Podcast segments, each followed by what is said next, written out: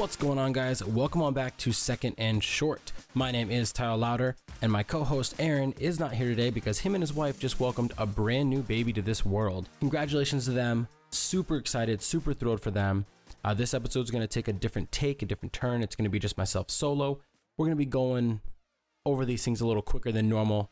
Today, we are going to be um, jumping back on to Fantasy Fridays for week nine of the NFL season. Today, we are going to do as always, we're going to talk about our studs, duds, and sleepers for this week. So, without any further ado, let's get started. Our first stud of the week is quarterback Josh Allen going up against the Seattle Seahawks. Seattle will be coming to Buffalo this week. Here's the thing. Obviously, you're going to play Josh Allen. Obviously, they're playing the Seahawks, but we're going to talk about why. Why we think he's such a stud this week.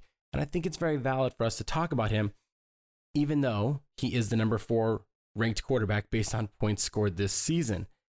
Here's the thing he opened the season with four straight 25 plus points per game. They were amazing. He was off the wall, looking like an MVP candidate.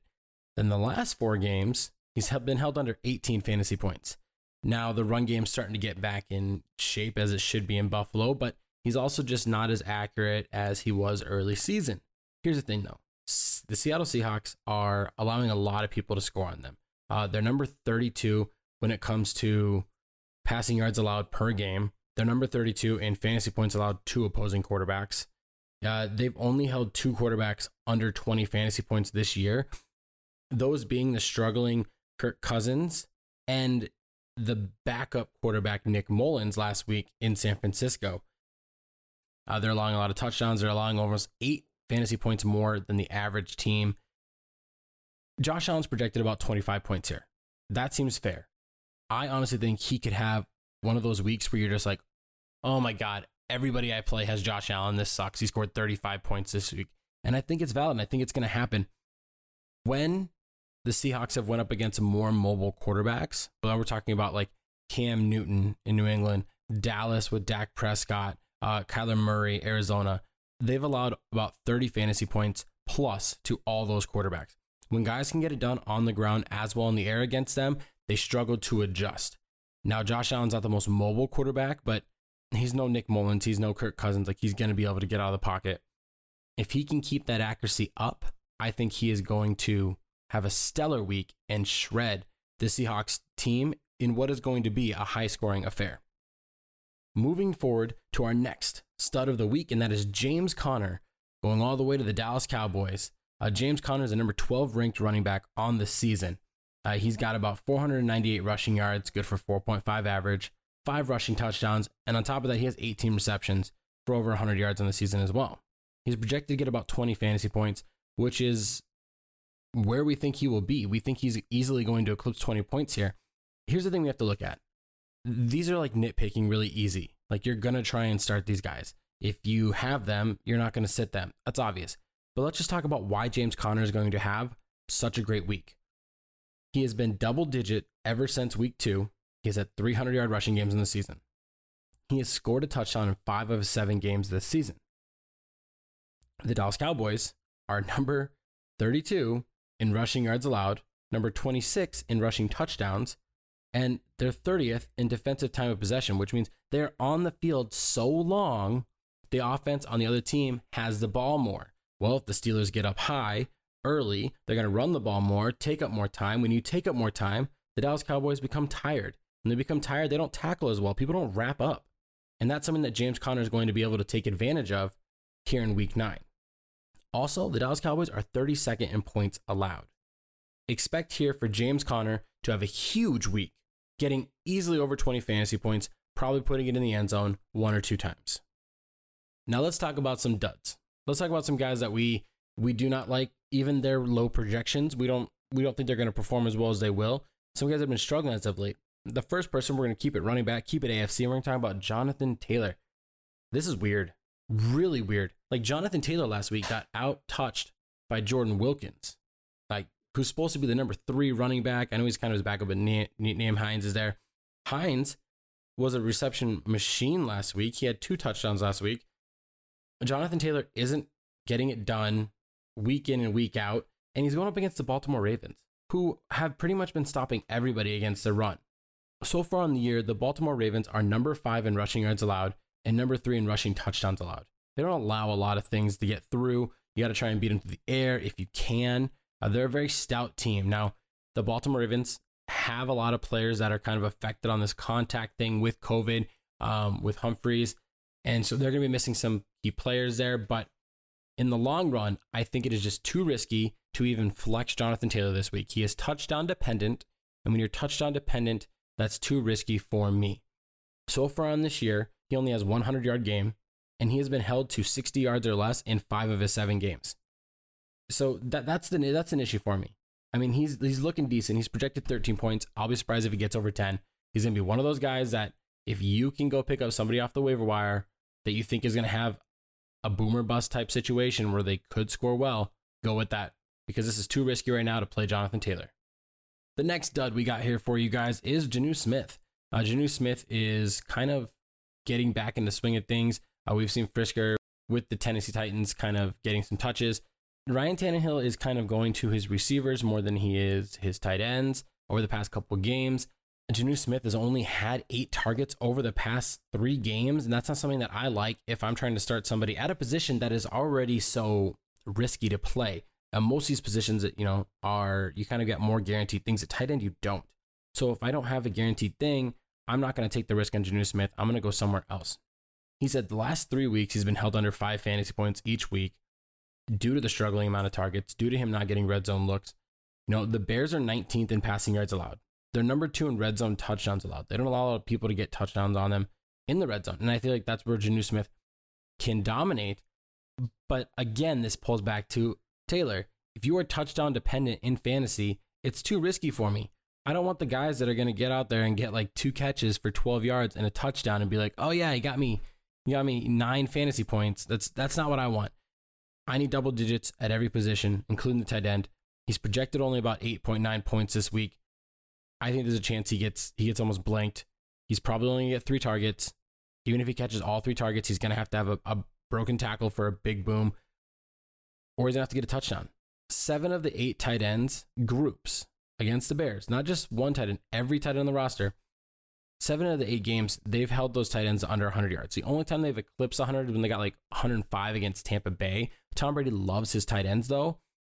So that take that with a grain of salt. Still too risky for me. Stay away from Jonnu Smith at all costs. And now let's talk about some sleepers. Let's talk about a quarterback and a receiver that I think, well, I mean, Aaron thought this as well. This is kind of his suggestion as well, that we think are going to outplay their projection. Guys that are going to stand out more and that maybe maybe you have to play them because week nine has a lot of buys. You know, maybe you've been rocking Joe Burrow all year because you got lucky and you just like how he plays and he's doing well for you and you need to go pick up somebody off the waiver wire for this week, well, I suggest Drew Lock. It's going up against the Atlanta Falcons, which, in my opinion, pretty easy pickup.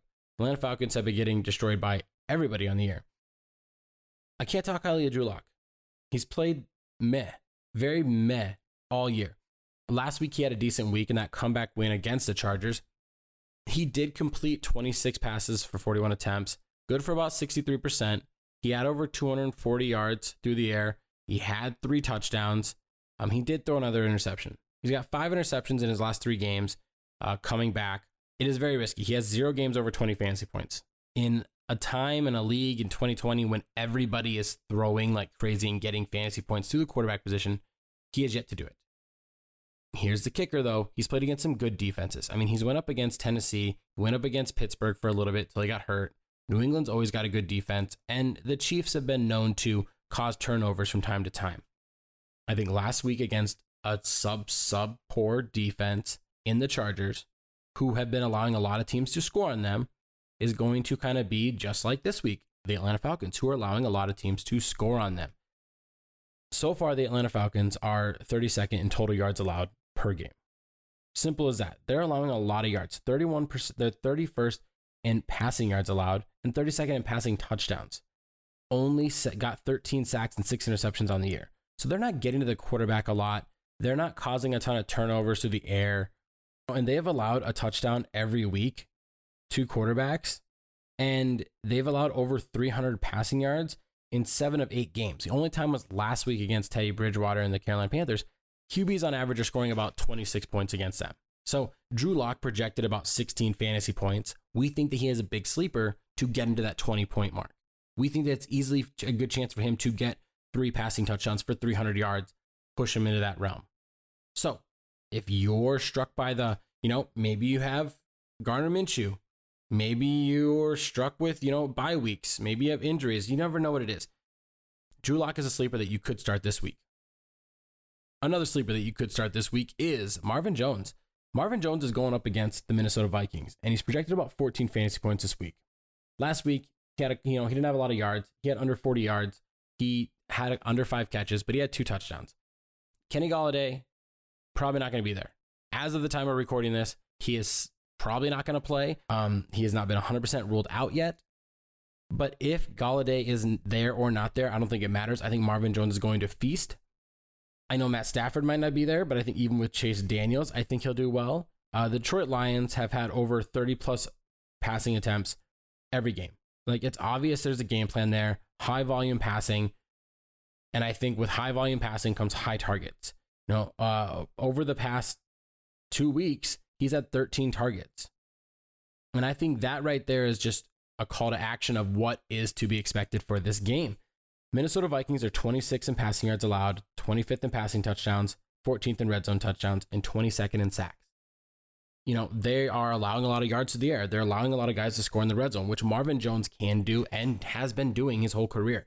And they're not getting a lot of pressure on the quarterback either, which is going to allow either Stafford or Chase Daniels to have time in that pocket. The Minnesota Vikings have allowed a touchdown in six of their seven games. You know, they they average about almost almost 50 fantasy points allowed to the wide receiver position, uh, which is about 10 points over the average in the NFL. I think Marvin Jones is slowly coming into this season and is working well. And I think over the past two weeks, showing production is going to lead into a third consecutive week of outperforming his projection of 14 fantasy points. Expect for a big week for Marvin Jones as one of our sleepers for this week. And that is going to do it for us here at Second and Short. Thank you guys for tuning in and listening. Uh, if you guys want to show your support, click that subscribe button down below. It's super simple, super easy, keeps you up to date on everything that is second and short. Also, give this video a thumbs up. It is the cheapest way to support us and what we're doing. And if you liked it, great. Also, give us a comment down below on who you think will be a stud, a dud, or a sleeper for week nine of the NFL fantasy season. Be sure to check us out on all social medias. We got posts going up on Facebook weekly. We got three to four posts going up on Instagram everywhere we are on Twitter posting polls. And coming very soon, we're going to be on TikTok giving even more breakdowns coming through at Second and Short Podcast. Thank you guys for listening and good luck in your matchup this week.